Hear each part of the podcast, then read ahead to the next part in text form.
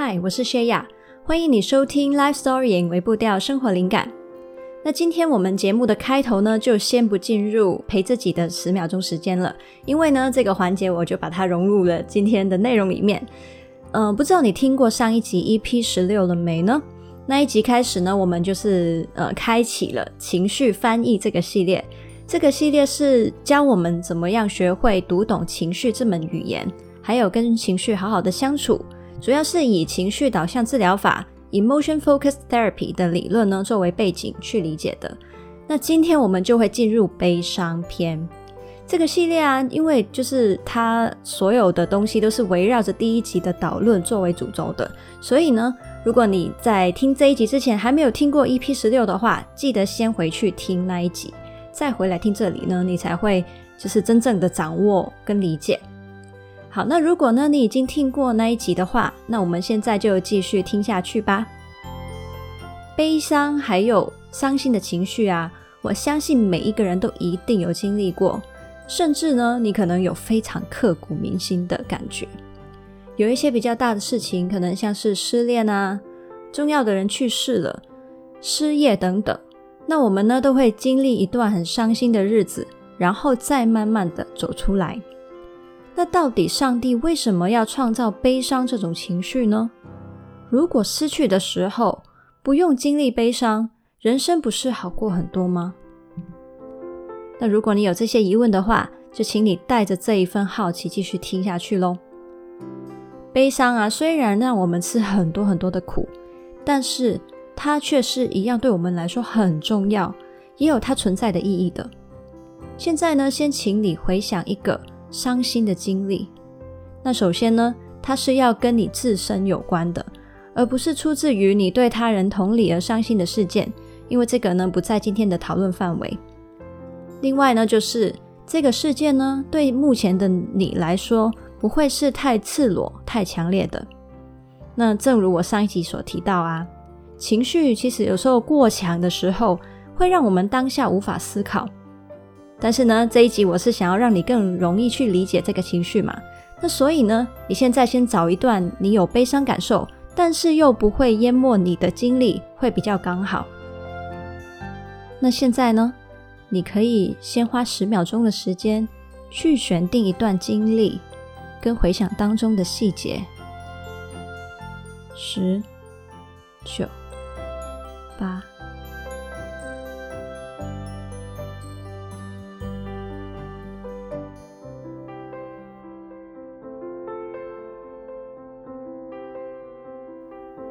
当时你是因为什么的事情而伤心呢？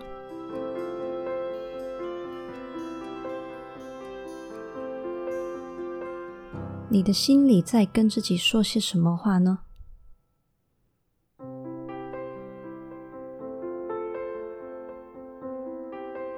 你的身体有什么感受呢？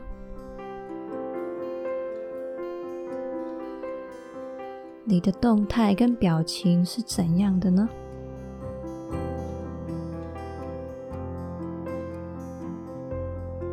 你做了什么事情来安抚跟梳理你那时候的伤心呢？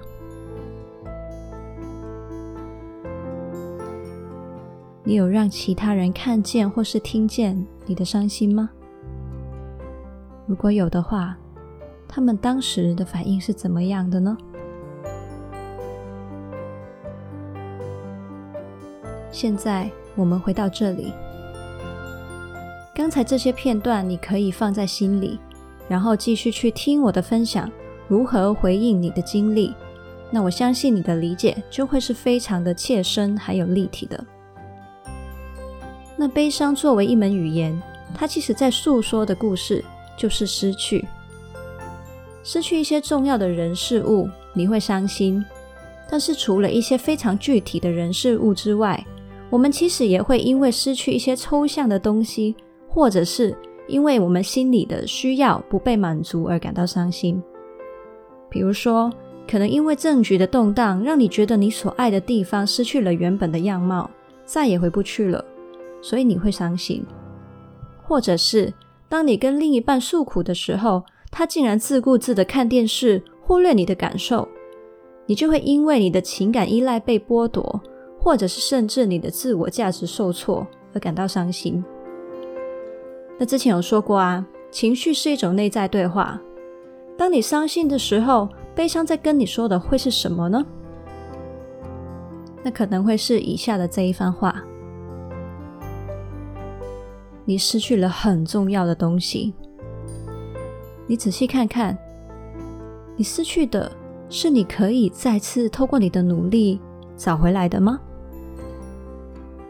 如果你发现他是怎么样都不可能再回来的话，那现在就是你该跟他说再见的时候了。好好的接受这个失去，然后你才能前进。如果这个被拿走的东西是你可以努力补回来的。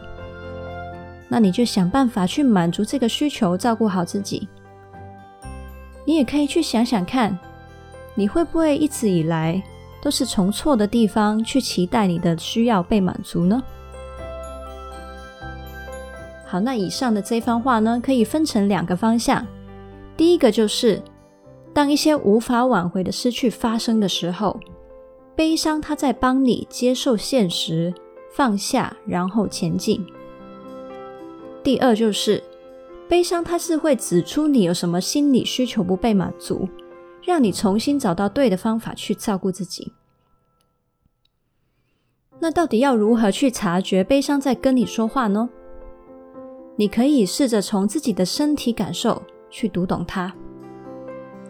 在悲伤的时候啊，你会有想哭，感觉呼吸的时候胸口有压迫感，能量很低。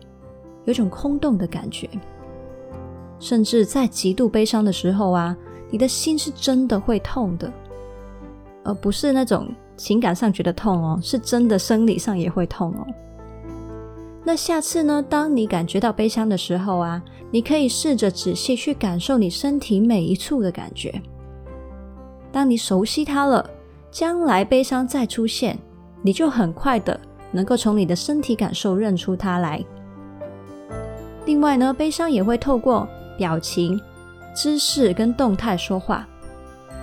当你观察到自己或是其他人有以下的状况，你就能发现悲伤的出现。像是什么呢？可能是低头、视线向下、身体内缩还有无力、行动变慢、从环境中抽离。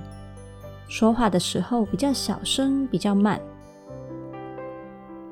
那悲伤呢？其实它也是带有一些行为倾向的，它会带动你去做一些东西。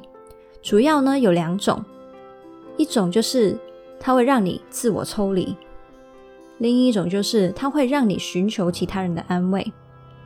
那每个人呢，根据不同的状况都会有不同的表现，但是呢，这两种行动的作用统一的。都是让你自己可以聚焦在失去或是缺乏上面。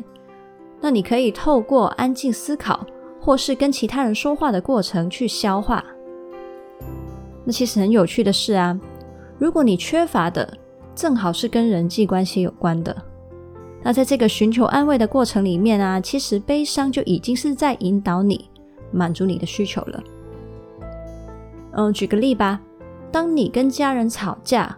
或者是被主管骂的时候啊，你可能会伤心，然后你就跑去跟朋友诉苦。那很有可能呢，这个时候朋友的支持就已经补足了你要被重视、被肯定的需求了。这样很神奇吧？那不管是自我抽离，还是去寻求其他人的安慰，这两种行动其实各有好处啦。那你可以有意识的为自己在不同的状况下做选择。那我想主要是看呢，你在什么样的环境下比较有安全感去面对这一份悲伤。如果你要去跟其他人去揭示这份情绪，你会觉得很不舒服，然后还要解释很多很麻烦的话，那你可能一个人去消化会比较舒服一点。但是啊，也有一些痛呢，是你一个人根本没有勇气去看的，又或者是可能你是透过说话，你会更容易去梳理你的情绪。甚至被疗愈的话，那去找一个合适的人去倾诉，就会是很好的选择。那不知道你有没有经历过呢？就是有件事情啊，你怎么样都没有想到，但是却在跟别人分享的时候，突然就突破盲肠了。那其实这个呢，就是嗯，你去找其他的人倾诉，会为你带来新角度的例子。好，那我们现在就可以从这两个行动倾向出发，来聊一下，我们分别可以怎么样去陪伴悲伤的自己，还有悲伤的其他人吧。怎么样去陪伴悲伤的自己呢？首先呢，你就是要先从你的身体觉察到悲伤，找一个安全的空间，给自己静下来，甚至放心的哭出来。然后你就仔细的去感觉一下伤心带给你的身体感受，因为这会有助于你去聚焦在悲伤上面。而且，当你仔细去觉知它的存在的时候啊，其实很有趣的，它这一个情绪就会被某程度的先舒缓了一些。你还记得上一集那个孩子的比喻吗？当小孩知道你有在听他说话了，他就不用用一直吵、一直卢的方式来引起你的注意。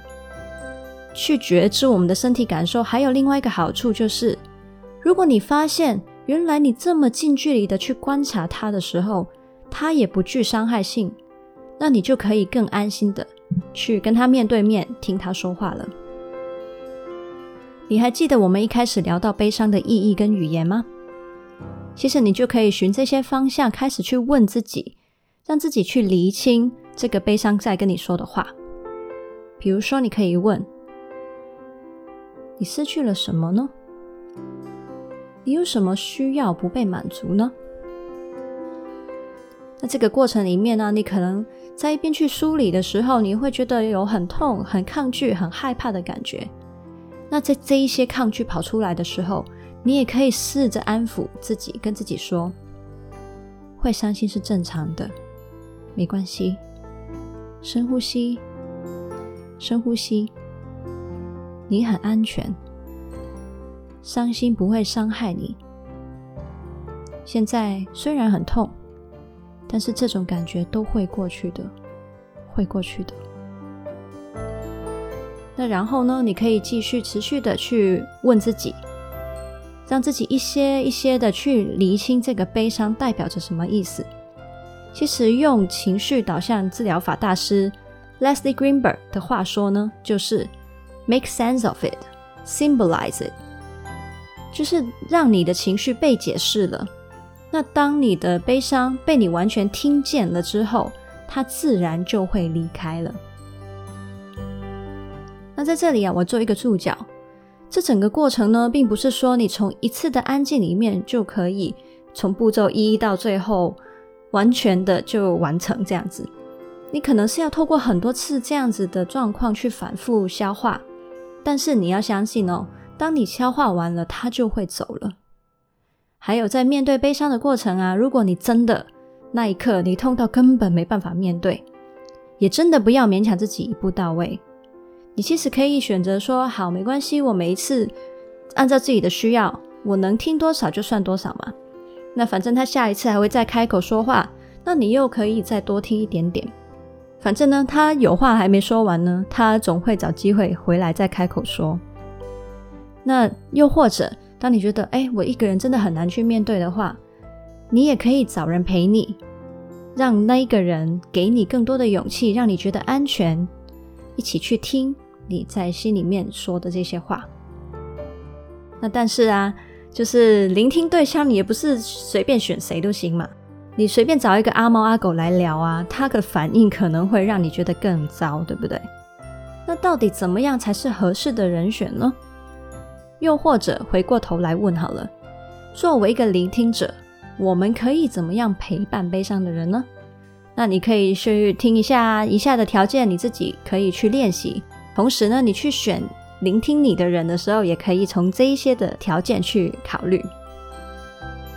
好，那首先呢，在聆听之前就已经要先把我们的心态定位好，放好我们的重心，还有记得三个不。就是不要做的不，先说我们那个重心要怎么放好了。记得提醒自己，在整个对话过程里面都要记得重心是在对方那里，而不在我们自己那里。也就是说，过程中啊，如果你有联想到自己的事情，或者是你有触动到自己的情绪，不要反过来变成你在抱怨自己的事，变成你自己在那里 一直要诉说你的那那一方面的事情哦。当然啊，有时候我们也会觉得说，诶，那我想到一些类似的经验跟感受，跟对方分享不好吗？其实是可以的，但是就是在于背后的那个动机跟重点，你是为了要让对方感觉到被同理、被安慰。有人可能跟他有类似的经验，他觉得比较有伴，比较不孤独。但是记得千万千万不要为了把那个中心抢走。那还有啊，过程里面你其实也可以去问很多事情的来龙去脉、背景跟细节。但是你永远要记得哦，你问这些的目的是为了要更理解对方的情绪，而不是满足自己的八卦。你是真心关心他，还是只是想要听八卦？其实对方是感受得到的。好，那我们现在进入三个不。第一个不是不批判，你可以容许对方的情绪是怎么样就怎么样，不去批判他的情绪应该不应该，合理不合理。那有什么地雷是我们要避免去说去问的呢？比如说是。有那么严重吗？你有必要反应那么大吗？或是这件事，或者是那个人根本就不值得你伤心啊？当下他感觉到的情绪，其实就是对他来说是千真万确的存在的。而且呢，其实到底一些人事物对对方来说有多重要，其实哪里轮得到我们去说嘴呢？你又不是他，你也没有经过他的人生。然后你也没有真实的跟他那些人事物相处过，所以呢，我们也就不要去批判评论到底那个情绪是对应起来是合理不合理了，对不对？好，那第二个不是不逃离。有时候啊，我们面对对方的悲伤啊，其实我们也会很无所适从，或者是哇，好像海啸盖过来，我们好想逃，对不对？那所以呢，有时候我们可能就会下意识的想要把对方的情绪打发掉就算了。然后跟对方说：“好啦，你不要伤心啦，我请你吃蛋糕，吃完就没事了。”或是伤心也没用啊，你快点开心起来呀。那其实这一些的状况，就是让对方觉得他的情绪似乎是很不重要、不被重视的。那如果是这样的话，他自己也没有办法好好的去面对他心里面的这一份很重要的讯息了。好，那第三个不是不解决。不要把对方的情绪视为要解决的问题。那其实呢，有很多男生啊，很典型被嘲笑的点，就是当女朋友在伤心的时候啊，男生很想帮她，他很爱他，很想关心他，但是又不知道可以怎么做、怎么说，于是他呢，就是一直给对方很多理性的建议跟分析。那但是真的情绪当下，感性脑。在运作的时候啊，如果你在感性那部分还没有安抚的话，根本理性脑就打不开嘛，对不对？那所以呢，千万不要用这个方法。好，那在讲完我们的心态定位要在对方身上的原则，还有那三个不之后呢，现在我们来讲一下，在陪伴悲伤的人，我们可以怎么做、怎么说。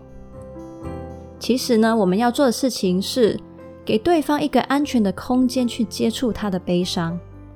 所以我们的角色绝对不是要填满空隙，给他意见，也不要一直想着我们要给对方些什么东西，否则你就只是在处理你自己对空隙的不安感，还有证明自己助人的价值，这还是在为你自己。如果呢，你是为了对方的话，你可以学着单纯的坐在旁边听，让对方对你本人，还有对他自己的情绪产生安全感。而我们呢，可以单纯的像一面镜子，把他的情绪感受照给他看，让他越来越清楚情绪在跟他说些什么。所以呢，这里的重点有两个，一个是我们要为对方提供安全感，第二个，如实的把他的情绪感受甚至意义照给他看，让他可以更清楚他的情绪在说什么。好，那我们在整个过程里面呢，可以记住一个关键字，就是慢。在悲伤里面的时候啊，对方的节奏是慢的，能量是低的，他可能需要透过很长的时间，自己去慢慢的去整理酝酿那一些的内容跟讯息。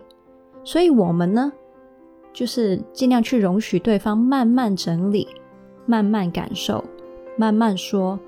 我们千万不要急着插嘴。那我们怎么样适时的回应，当一面好镜子呢？